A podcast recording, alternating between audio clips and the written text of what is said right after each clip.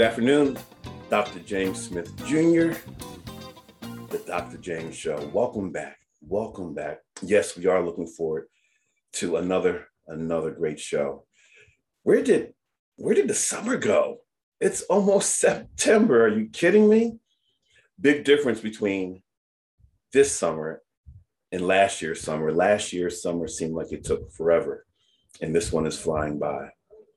But welcome back to the show. Looking forward to it. A great show again. And again, if you have comments, thoughts, please feel free to put them into the chat room. We want to make sure that you feel like you're a part of this experience, not just someone who is watching the experience. You want to start in the movie as well. Our guest today, yay, can't wait to bring her out. Allyson Ward. She's an author, she's a speaker. She is the president and CEO of the Capstone Group, group president. Wow, wow. Allyson Ward, welcome to the Dr. James Show. Welcome. Great to see you. Hello there. Good to see you as well. We talk on, on this show about being your true, authentic self. What happened in order for you to say, I'm going to be me all the oh. time? that's that's a huge, huge loaded question there. Um, it's a great question. So, you know, at one point that wasn't how I showed up in the world. Mm. You know, when I when I look back on my life, I um, you know, things seem to be going great. You know, you do all the things you're supposed to do, right? All those things that your parents promise you, and society says if you do this, you'll be happy, you'll have success. Well, I did those things. I went to a great undergraduate school, Boston College. I pursued an MBA at an amazing university, University of Michigan. Go blue. Go blue. Go blue. You know, I love it. and um, and then uh, you know, I got married, had a couple of kids, lived in a beautiful big house downtown Chicago. I mean, things were great until they weren't. Mm. You know, mm. um, I around, I don't know, my little one was I don't know, one and a half, my mother became very ill. My mom and I were like, I mean, we were like this. When I can't, I can't tell you. I, I in fact, I always tell people when most people would call their parents in like for the weekend or something, and then mom or dad would like babysit so you could go out. I'd get a babysitter so my mom and I could go out. Right? I mean, we love, love, love, love to go out and spend time together. Um, and so the loss that I felt, and she was so, she was 59. She was very young. Wow. Um, rare lung disease and just kind of came over her and, and, and all happened very quickly. And I was just really lost. And then shortly thereafter, I realized that, you know what? This is not how I want to live my life. Mm. The man I was married to, who I call my starter husband, my starter husband. Did you say starter husband? I did. I did. It I refer to him. Um, but you know what? That just wasn't where I saw myself. I said, what if I only have 22 years left in life? Like, mm-hmm. what if this is all I have? Is this the person I want to spend those 22 years with? And the answer was no. Now, it's not that he was like, oh, this horrible person, right? I mean, there were things obviously I didn't care for about him, but I don't want to paint the picture that he's just this sure. monster. That's that's not my point. Um, but I also knew that what if I died at 59 years old, right? Then this is definitely not, and also more importantly, like being a mom is my passion. Mm-hmm. And for me to show up in the lives of my girls the way I wanted to show up, the example that I want to set for them, I was not going to be able to do it if I stayed in that marriage. So the next thing I did was get divorced. And then things were better, but not great, right? They, they, they just weren't great. I had a great job at IBM. I had a, a very good salary at IBM, but it wasn't fulfilling my needs in terms of getting up out of bed. Like, you know, that like in so many people, like you know they don't have that sense of like get up in the morning and jump out of bed right? Absolutely. and like and i know you do because i've seen how you are right? Right? There's nothing like that feeling but it's just like oh i have to get to this job today. You kind of you know get up and you know walk over to your computer or whatever you know? It's like you really um it's a horrible feeling. And and actually you know what, what's worse? It's not a horrible feeling it's just not a great feeling mm. right? When you feel horrible right? You're motivated to take action, right? But when you just feel kind of, hmm, it's not great. Yeah. Most people, most times, do not take action. Mm. And and I probably wouldn't have either w- with the perspective of what if I only have 22 years left and how did I want to show up for my daughters? That forced me to take action. Wow. We're only into the first 10 minutes. You dropping pearls. You're dropping pearls. Allyson, you did what I call the IBM Boise Cascade 25 years. The past 10 years, you've been working with Tony Robbins as a senior instructor. But of late, you've been working in a capacity to help women find their voice. Yeah. Yeah. What, what inspired you to do that and how are you doing it? Yeah, thank you. That's a good question. I, um, so as you mentioned, I was at IBM for many years. And one of the jobs I had was the um, EA, it was like kind of a developmental role to the vice mm-hmm. president of federal sales. And what that meant was that I pretty much ran a lot of the teams, did presentations. It's kind of like you do the work, then you go to the meeting, keep your mouth shut. Right. I remember those days. Right? I remember those days. Right. And he's getting all the accolades. I mean, he, I had an amazing manager and mentor in this, I should say, Bruce Williams at IBM. He's incredible. So I was very accustomed to leading the team. It was mostly men on the team. And one day, at the time I was working out of the Baltimore office, and they had a um, a training on women's assertiveness. Hmm. And I was curious because at the time, IBM was not really doing a lot of investing in training. So I thought, I'll just go check it out, right? I'm, I'm curious. And I remember the guys on my team, I said, Hey, just want you know, I'm going to be out of the office this morning, so I won't be available. And they're like, Oh, where are you going? And I said, Oh, well, I'm attending this workshop on women's assertiveness. And they're like, uh, Why? you know, right? Hashtag duh. right. Again, I was curious. So I went to the class and I saw a couple of things that I found very disturbing. Mm. One was that uh, they uh, asked a question, the facilitator asked a question in the middle of the meeting, which said, How many women? I should say there's about 70 women in the room, and they were women who were um, very accomplished in the field. Some were consultants, some of them were scientists, they were patent holders. I mean, these were, you know, pretty accomplished, great, yeah. Right? very accomplished. They asked the question How many people in this room are uncomfortable to speak up in a meeting?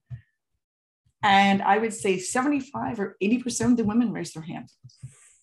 I, I was blown away, right? And, and I, I really was, I, I was shocked first. Um, and, and then to be honest, as an IBM stockholder, I was kind of like, hello, excuse you, right? I'm paying you for your brilliance, right? Yes, yes. Thank you.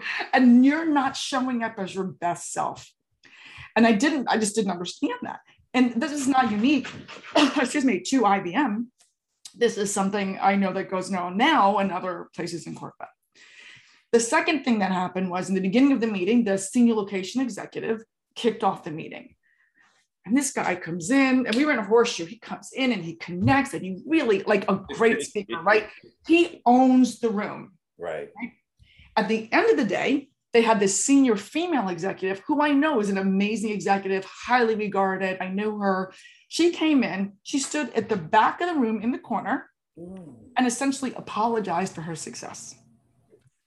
And this is at the women's assertiveness training. And I was like, ah, right? You know, so to be honest, that was many years ago. It didn't cause me to act immediately. I think in some in some mind, I thought this people must be an aberration right? I, I just because I because I couldn't personally relate to it.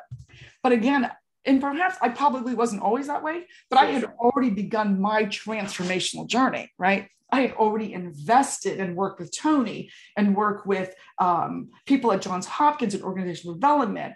Uh, by this time, well, I hadn't done my coaching coursework yet, but I had already started the transitional yeah. process. Um, and I think my parents always raised me to have a voice. So I just, I think I was in, in self doubt. Um, but I think it's I'm coming full circle now.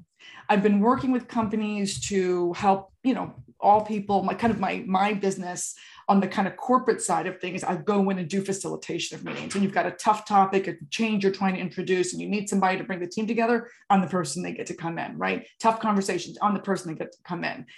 And it's this passion continues to come up for me to serve women, to serve women who are trying to figure out why my career isn't going the way I expect it to, to figure out why I'm not getting the salary that I truly believe and I deserve, but seems to elude me, right? How I'm not getting the things in life that I want to get. So it's just it's just tapping back into which is the same thing with my book is about. My book was about parenting, right? There's just the things that I. Oh, the book. Please don't come home except for a visit, a, a field guide to creating independent adult, a field guide to creating independent adults. Wow. Well, well, let me let me just say this. It's a mouthful, and I love my children. I have a very close relationship with all my children. In fact, right now, if you see that suitcase sitting in the corner, my my uh, my baby just graduated from Howard University, and uh, she came home and uh, she's here for a month. She's going off to Spain uh, to live for a year. She moved out of her apartment and all of her things, which you what you can't see is all of the things piled up in the corner here, um, or hopefully you can't see. Uh, but they're all there so that uh, you know as she transitions with us for a month. So they're always welcome home. The idea is that we want to raise independent young adults. So yes. if they do come home, it's not because they're living on our couch with no other options. That's good.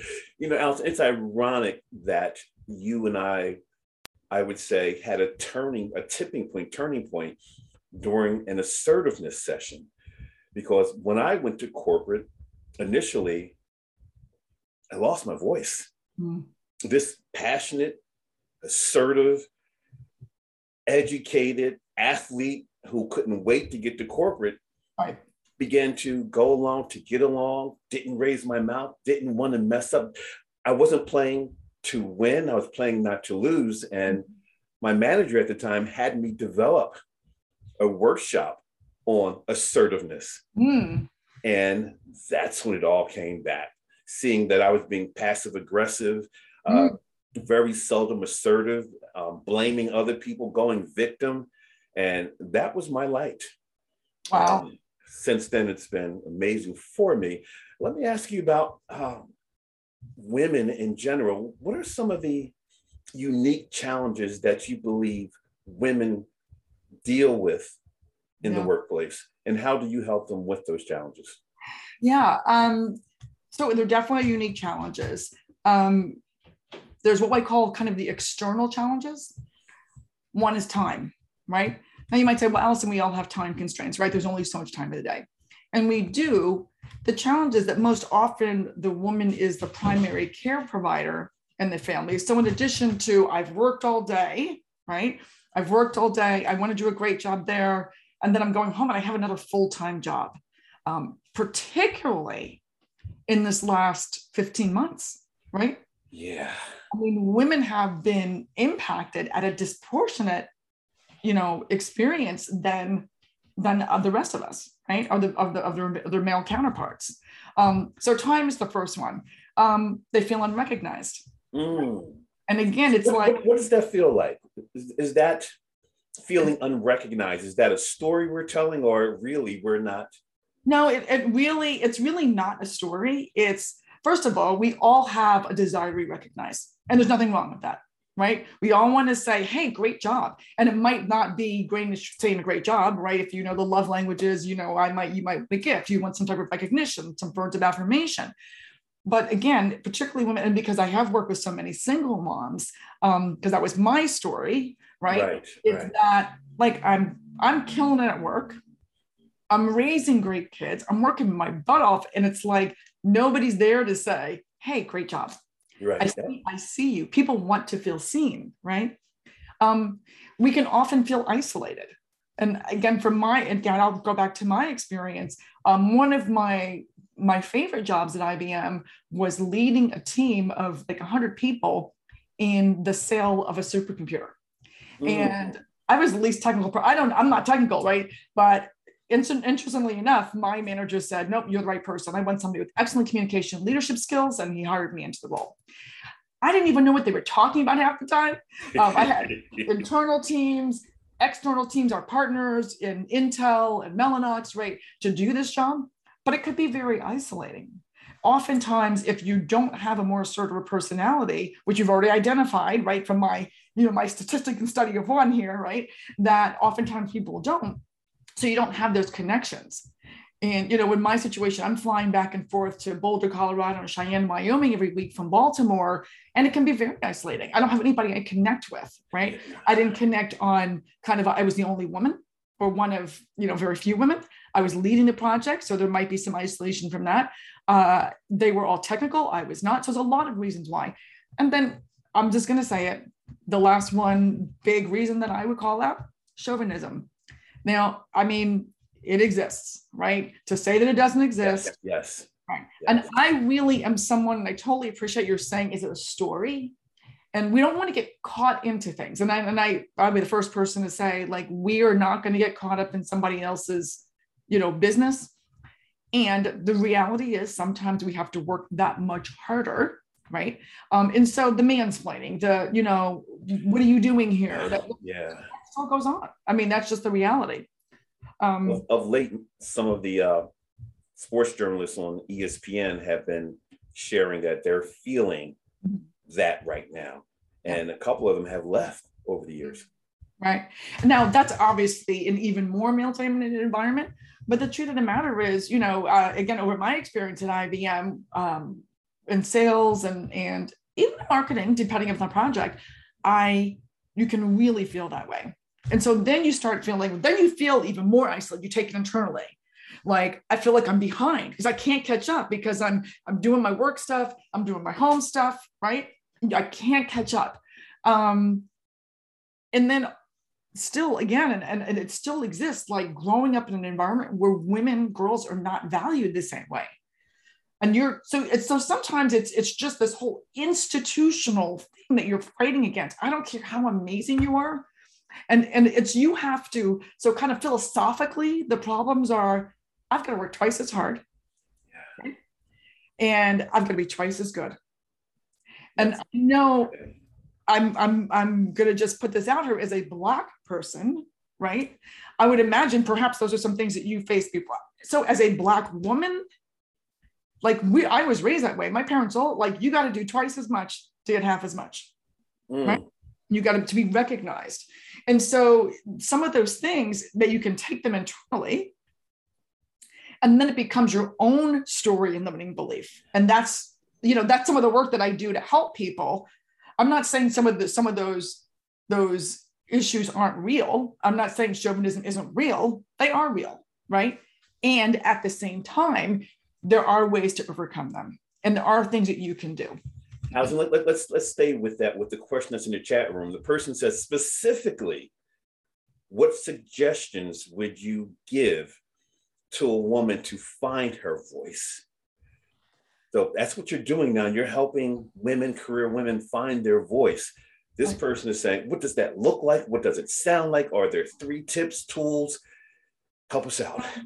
So a lot, a lot of things you can. Let me let me just give you one. I'll give a kind of an in-depth example on this one of the things that you can do that I find most valuable with my clients, some of them are just skill building, right? How do you develop specific communication skills? How do you overcome objections? Which we often think of those as being sales techniques. And here's the thing we're all in sales. Yes. Yes. We're all in sales. Yes. Whether you're selling your manager on an idea, whether you're selling your spouse on taking you out to dinner, whether you're selling your kid on cleaning up your room, we are all in sales. So first, let's recognize that. And then what are some of the basic skills like feel felt found? Or, you know, there's just certain things. Um, something the couple that refer to as the agreement frame. Like, how do you just? I'll, I'm going to touch on something else, and I can go into that a little bit more if you wish. Um, I want. I, I do at some point want you to talk about the agreement frame because it helped me out. Okay. Um, and then the other, uh, oh, I just got, um, I was looking at the chat box and my head, got the other thing I wanted to say about specific, oh, the other thing specifically, one of the things I have my clients work on. In life, it is always faster to get somewhere if you can model someone else's behavior. So just think about that for a minute. rather than me going out and reinventing the wheel, some of the things that I've done, I'll, tell you a story about a woman that I modeled. I remember years ago, um, I was actually working at a Robbins event and we had this crew director by the name of Warren. I remember the way she took command of the room. You know, she's got 150, you know, unpaid volunteers who have to work together to help Tony do what he does on the stage. I remember sitting there looking at her like, what the heck? I mean, how is she doing this? Everyone's falling in line, everyone's giving her their attention, you know, and she's just very confident, right. very, caring, right? Not like in a do it this way. There was no kind of a bossiness about it, to a very loving way. And I'm like, wow, this is a really great example of what it means to have feminine power. Um, and to, like I said, to not have to be like a guy, right? I don't want it that I don't want to be that way, right? That's not who I am. That would be inauthentic, right? So it's about finding that place where you can be authentic and feminine. So I saw this woman, Lauren, and I just started watching her. I did, I started taking on now listen, I did not want to be Lauren. Let me let me be clear. Yes it wasn't that I wanted to be, I didn't want to be Lauren. I wanted to be me. I just wanted to be a different version of me, incorporating some of those skills. That's good. So I started watching her. How did she stand? See, it all starts with your physiology. Mm. People think, oh, I have to do it's it's the, all these tricky skills and the communication skills and the agreement, all those things. Yes, those are important, but it's physiology first. Am I getting the right energy? Right? Am I breathing, drinking water? In fact, I'm going to drink a glass of water right now because I've been talking so much. So, everybody else. As, you're drinking, you talked about physiology. I, I know you are big on smiling. Yes. And research suggests that children laugh or smile 400 times a day, where adults laugh or smile 20 times a day. Huge disparity. Mm-hmm. You know, that's a, an excellent point. And, uh, you know, that is a physiology thing for sure that allows you to um, to really um, engage your it, like we say engage your physiology. It's the quickest and easiest thing to do. Because the truth of the matter is sometimes we've all heard the term fake it till you make it yes. right? And sometimes just by putting it small like if you were to say hey allyson how are you? I'm never going to say oh i'm okay which is what most people say I'm going to say, I'm amazing. I am great. I'm having a fantastic day. I'm going to give you something like that. And if you'll notice, I use my body. Yes. I am putting it into my body. I'm never like, oh, I'm okay.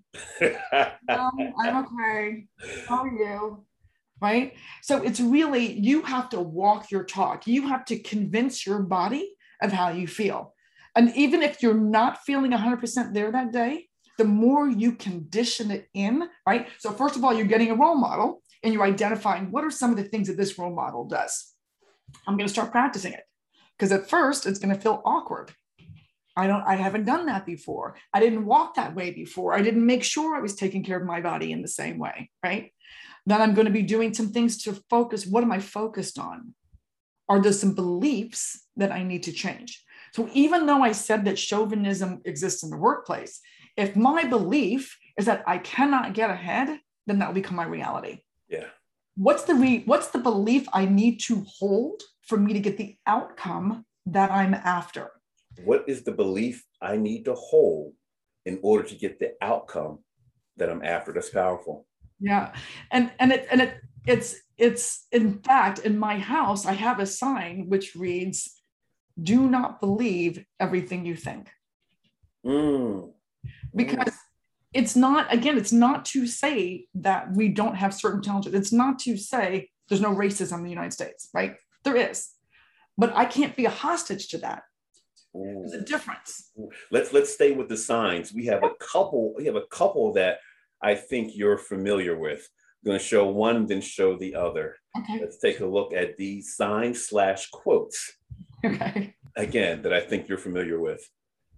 Yeah Live in such a way if anyone should speak badly of you, no one would believe it. Wow. Yeah, I thought that I love that one. It definitely speaks to my heart. Um, you have every day, every interaction, you have an opportunity to show people who you are every day in every way. And, you know, there's going to be people out there who want to be naysayers, who want to, you want to make sure that people have plenty of references or mm, even, right? You have references. And even if you have a bad day, because we all have a bad day, right? Then someone's going to say, oh, that that that's so unlike her, right? I I know who she is. This is how she always shows up. that's right? right. That's right. How about how about this one? Let's let's show the next one. Might make you chuckle a little bit. Mm. well, you know, it's funny. Uh, not only am I a fan of um, Notorious RBG, um, the truth of the matter is, I mean, one of the things, and I know you're passionate about this as well, is speaking on diversity you know and my perspective uh, really comes from i mean there's some brilliant studies out there that talk about why it's so important to have diverse thought when we're making decisions we can look at the past couple of years at dove at prada who failed miserably in the marketplace because they had some racially offensive things that were shown and the truth of the matter is that i always say the problem is one of two things it's not they put the commercial out, it's that they didn't have somebody in the room who was making decisions that said, hmm, you know. Or they didn't listen to that person. Well, that, so that, I'll say three. So they, one, didn't want in the room. Two, the person didn't feel comfortable to speak ooh, up. Ooh, right? Yes. Not just enough to be in the room. You have to create the space that says, we invite all opinions even if they're unpopular. And that is the management team's responsibility, right? And then three, they didn't listen to him. That's so powerful. in that order. Yeah. So yes. That's powerful. Let's let's question the chat room. I saw a couple. Um, let's see. Hi, would you consider yourself an alpha female in the sense of just being absolute? having assertiveness and a strong personality bold because these are qualities men typically are intimidated by. What are um, your thoughts about that, Allyson? That's a great question. So, hmm, I think I'm not sure I'm going to answer that question. I don't. I don't really know what that means. An alpha female. I guess I'm not certain. I, I always think of when I think of that term, and, and I'm happy to hear more about what you mean. But I, when I think of that term, Tim, I think about like a pack you know there's like the alpha dog or the man I, I don't i don't um in a sense of just being absolute so i if that means confident then yes if that means um you know like i said comfortable to assert my perspective in a meeting um I, I think what the way i would describe myself is I never go into a situation with, I have all the answers or I'm right. I go in with curiosity. And as a leader, which I often am, I come in with giving other people in the room certainty um, so that they can follow. And, and it's interesting, um, so they feel comfortable to follow, right? Um, I don't I, I would say, in my experience with the men that I've worked with, I don't think that they've been intimidated. Um, I think I personally have cultivated a style that I'm someone who's reliable. You can count on me. Um, I develop a relationship with the people I work with. I, I know who they are. I know about them. Um, so I, I, I think I'm, I'm thinking of like the last team of guys that I worked with. I don't, I don't think that they would describe me that way, but they would def- a strong personality. Yes, I, I would definitely say that. Um, but always open and curious. I would also say, which to me I think is the mark of a good leader. Absolutely, absolutely. Open see, open and curious. Another question says, has your ability to parent effectively been discouraged at all since it's been said that your son or daughter is the first generation that won't do as well as the prior generation. Consequently, what are your keys to effectively parenting? Um, first of all, I don't hold that belief. I think that uh, if you're saying, will they do better financially? Maybe yes, maybe no. My personal goal is that they are self sustaining they both my girls have been um, should be able to live in the style to which they are accustomed. And I expect them to make choices because that's not my goal. And I always tell them, like, I've paid for college, you're on your own now. Now, I don't mean literally on their own. It's not that I would never help them, but I will not be paying their apartment bills. I will not be pay- like, I've done all that. Right. Um, so, again, not to say that I wouldn't be in helping them, but I won't be enabling them so that they can't stand their own two feet. So, and I would, and I think also what's important for me is so often, um, not just women, I mean, people in general uh, are missing any fulfillment, right? They're working, working, working because that's what they're supposed to be doing. They're rushing from project to project, whether it be work, whether it be, you know, church or their temple, whether it be, you know, with their with their spouse and with their kids. It, it so often becomes we get caught up in the doing and it's a checking a box. And so what I what I hope that I've inspired in my girls um, is that they find a way to find fulfillment in what they're doing. So, and I think that they have come to that at an earlier age than I did. Wow. Wow. Someone says, Good morning, Allyson. Pleased to hear your strength and vision today. You have the same fire today as you had in high school. Fabulous. so I guess you haven't changed one bit, huh? I, I didn't see myself that way um, in high school, but it's interesting, Laura. Thank you for sharing that you uh, that you see some of that same, you know. Another one person said, Thank you for your service. Although what you described may have been pervasive many years ago, unfortunately, some of us are still experiencing some of the same things today. Yeah. Now, I, Charmaine, I, I see that, Charmaine. I, I believe that it still goes on, unfortunately, right? Um, we think that we've made so much progress and we are challenged by the same things. I think the, the, the changes are coming slowly um, I will say this I, um, many years ago, when I became a first line manager at IBM, I went to the new manager school. And during all of our instruction, we had a fellow by the name of Ted Childs, who was one of the really early leaders in the space of diversity. And first of all, I thought, well, how impressive. This guy reported to Lou Gerstner, right? Who was the, you know, CEO at the time. So, I mean, imagine they have a guy who's at the nosebleed level coming to speak to the first line managers. I said, first of all, that says a lot about what IBM thought about diversity. What he shared with us was the reason IBM had such a commitment to diversity was not because it was some EEOC, right? Some requirement. It was a competitive advantage. Mm, say more, say more. Yeah. So, so for example, um, he shared with us a story about when IBM started to offer partner benefits. And this was not popular at the time. And IBM was one of the first really large companies to offer partner benefits. People were so up in arms, people meaning stockholders and just general public, that they had to have a special security force for Ted Childs and also for Lou Gerstner because they were getting death threats just because they offered partner benefits. Now, that's much more common today. So, depending upon how old you are, you may or may not, you know, remember there was a time that that was really frowned upon. But the reason they did it because they want to be competitive.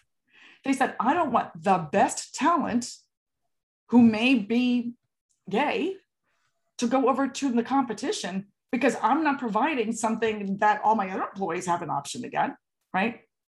Same thing, they said the same thing when they started to hire Black people in the role of salespeople in a very early time when those typically weren't jobs that um, men, I mean, that women or, or uh, people of color had, again, because there was a changing landscape.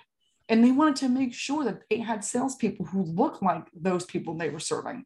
So they always did it as a competitive advantage. They wanted the best talent that they could get and that's why they did it. And I know that with you working with career women, sometimes you look at this, those women and say, you want that promotion. You got to go get it. You got to change the narrative. We're going to show a clip of you beginning to talk about that. Then I want you to finish this story okay. after we show the clip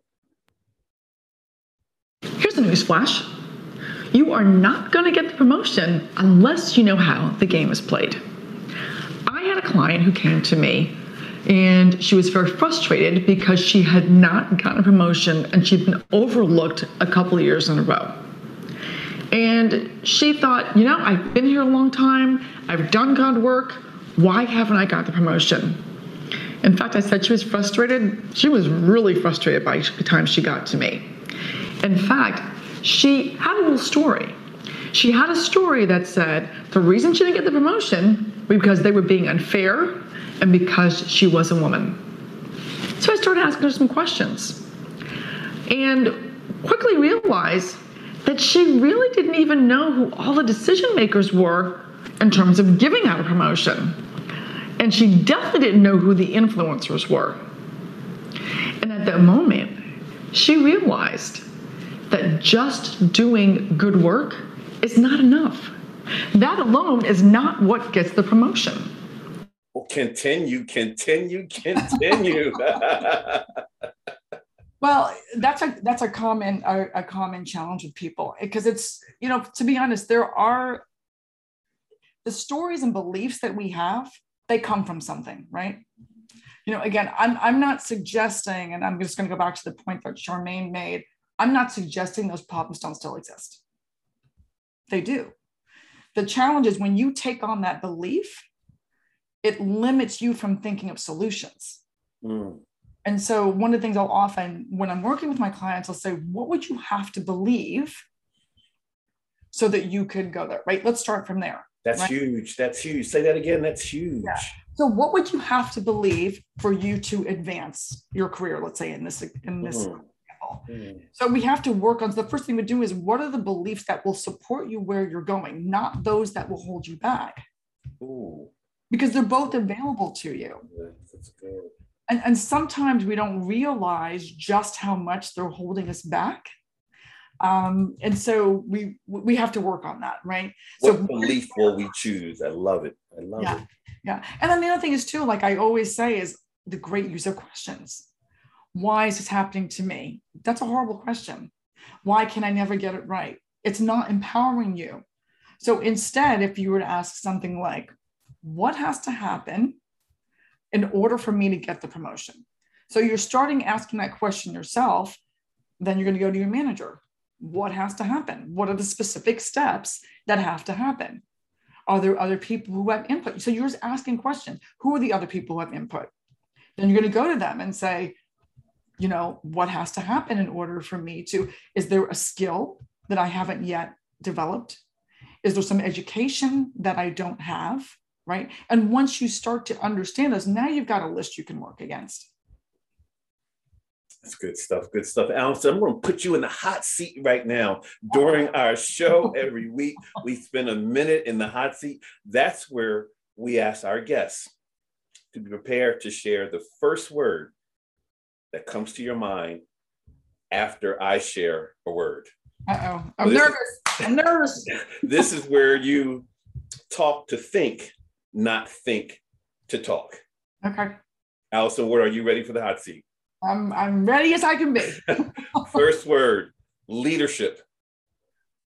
Required. Choice. Choice is always available. Belief beliefs can hold you back or set you free. Communication. Essential to success. You giving me sentences? I want words. okay, okay, okay. I'm sorry. Uh, communication uh, vital. Partnership. Oh, partnership. Um, oh, wow. Key is the first thing that came to mind. Women. Powerful. Strength. available. Fun.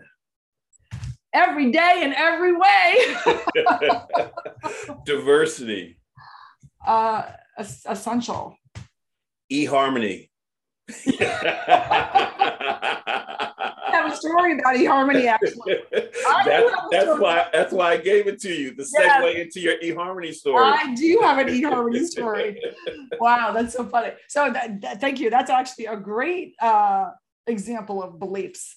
Um, so many years ago, before I, I've already shared that I had a starter husband. Well, I have a real husband as well.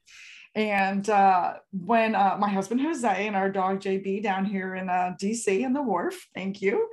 And um, when I was between husbands, I um, someone said, "Oh, you have to go and do the online dating thing," and I was like, ah, "I don't know, you know, seems like a lot." So I, I get on on eHarmony, and when I get on eHarmony, I, I tell you, every time I got on there, I was like, "Oh my god, this is such a chore." This is such a chore. It's like at the end of the day, I'm tired. I've worked all day. I put the kids down, and this is a chore. And as you might imagine, I had no success, right? I I don't think I I don't think I went out on one date or really I don't remember if I even had like a long-term correspondence with anybody. Close out account. I don't know, maybe about a year later, I realized my beliefs might be impacting my outcome. Sure. So I I just changed my belief. And I know people say, well, how do you just change your belief? Well, I really just said, what do I what belief would I have to have to be able to? And so the beliefs I had when I went back were there's an amazing guy out there for me. I just have to find him.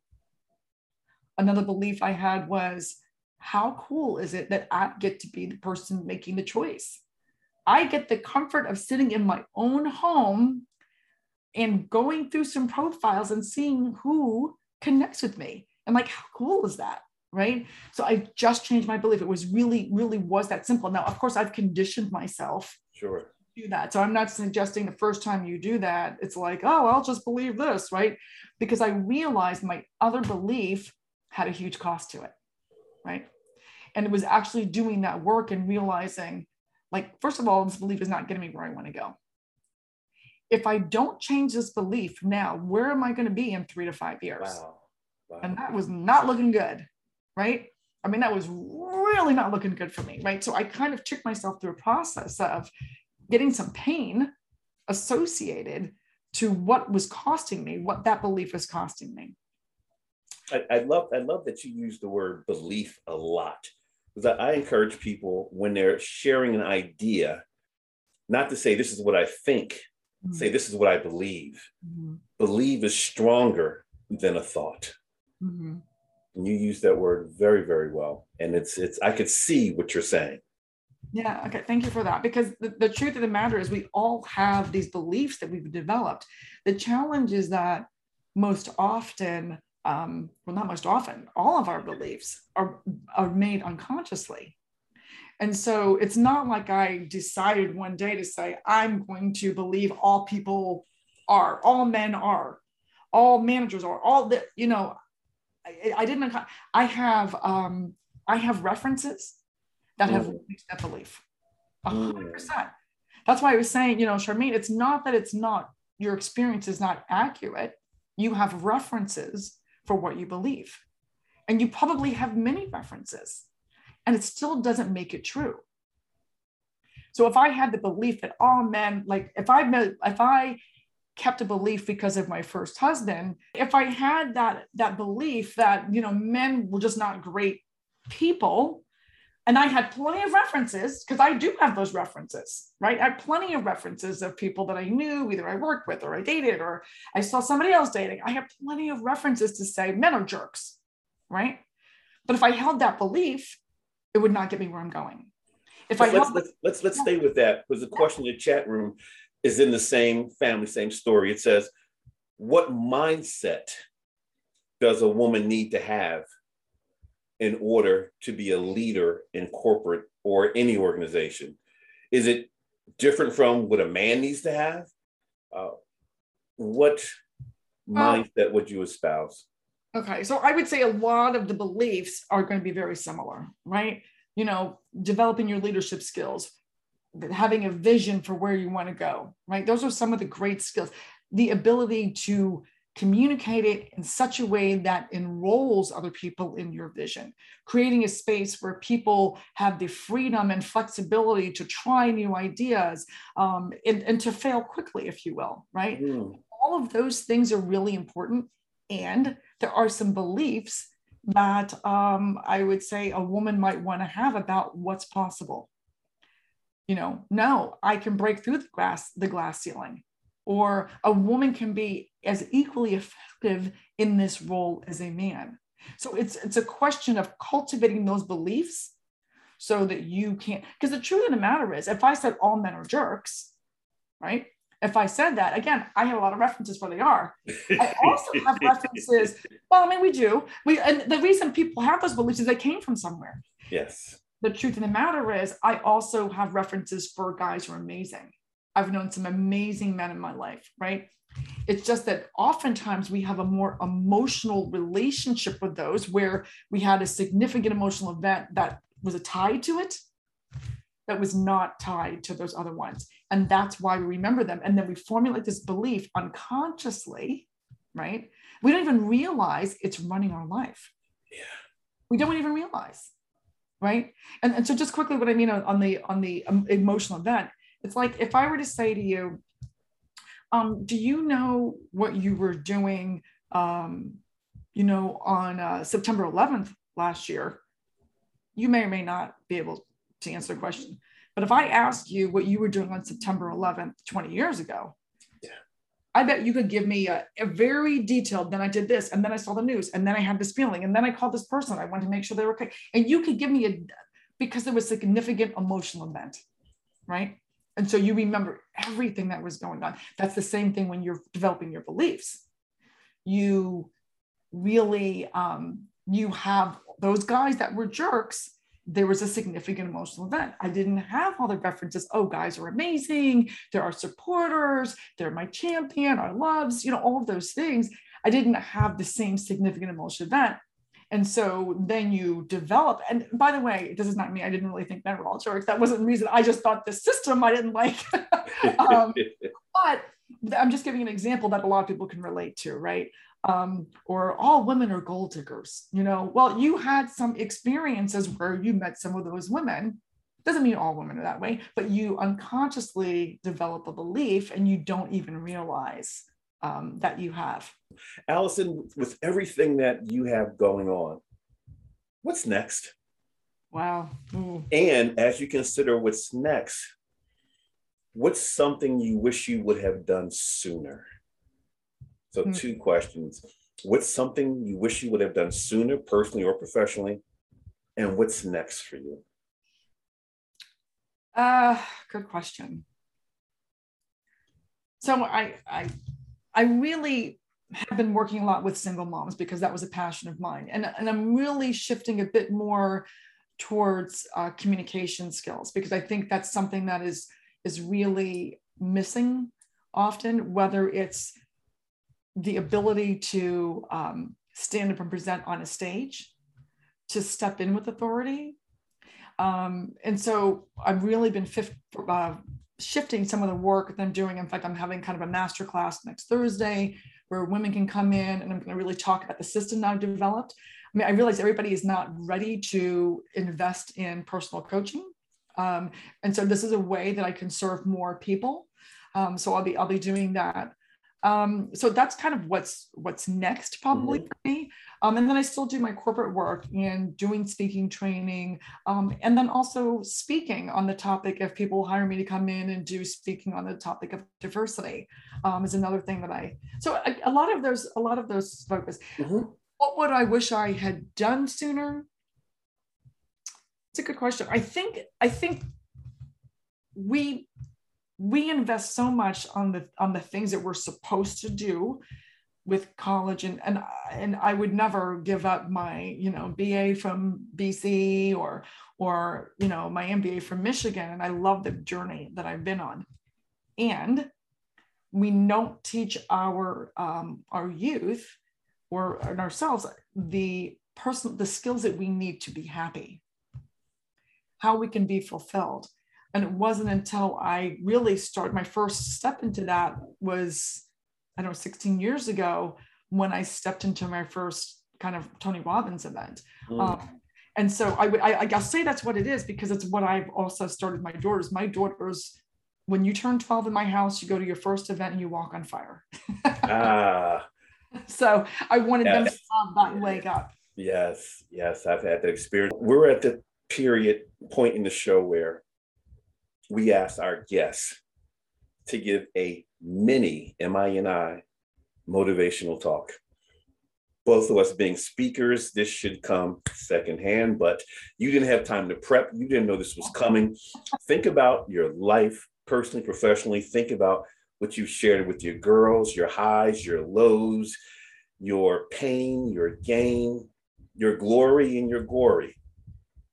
Give us 60 seconds, like you have thousands of people out there watching and listening, and give them some thoughts, some ideas, some food that's going to hold them over for some time.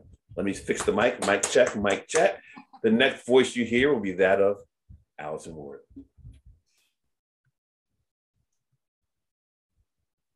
Whatever challenge you have, you have the power to overcome it no matter your darkest day. You can change things just like that by changing the beliefs you have, the questions you ask, and the people you surround yourself with.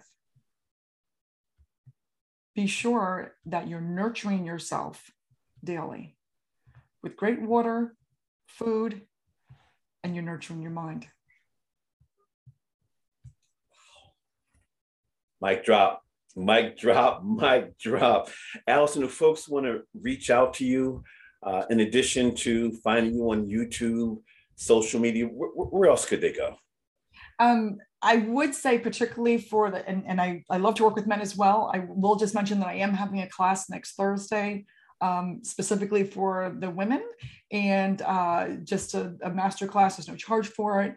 Um, and I would say right now, just shoot me an email and it's Allyson, A L L Y S O N, at the capstone group.us. And I can just, you know, get you enrolled in that class.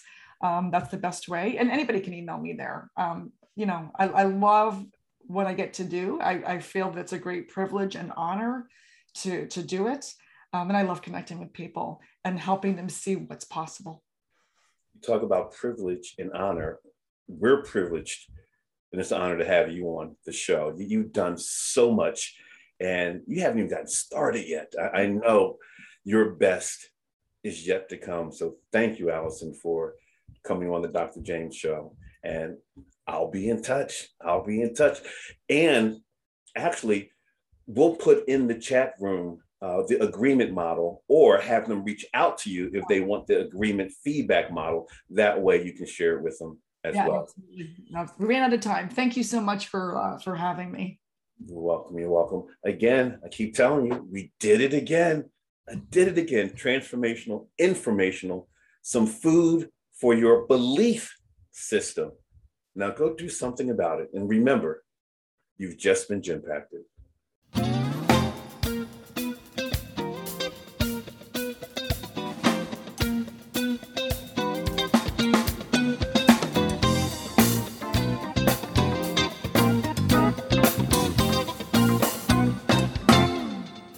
This podcast is a part of the C Suite Radio Network.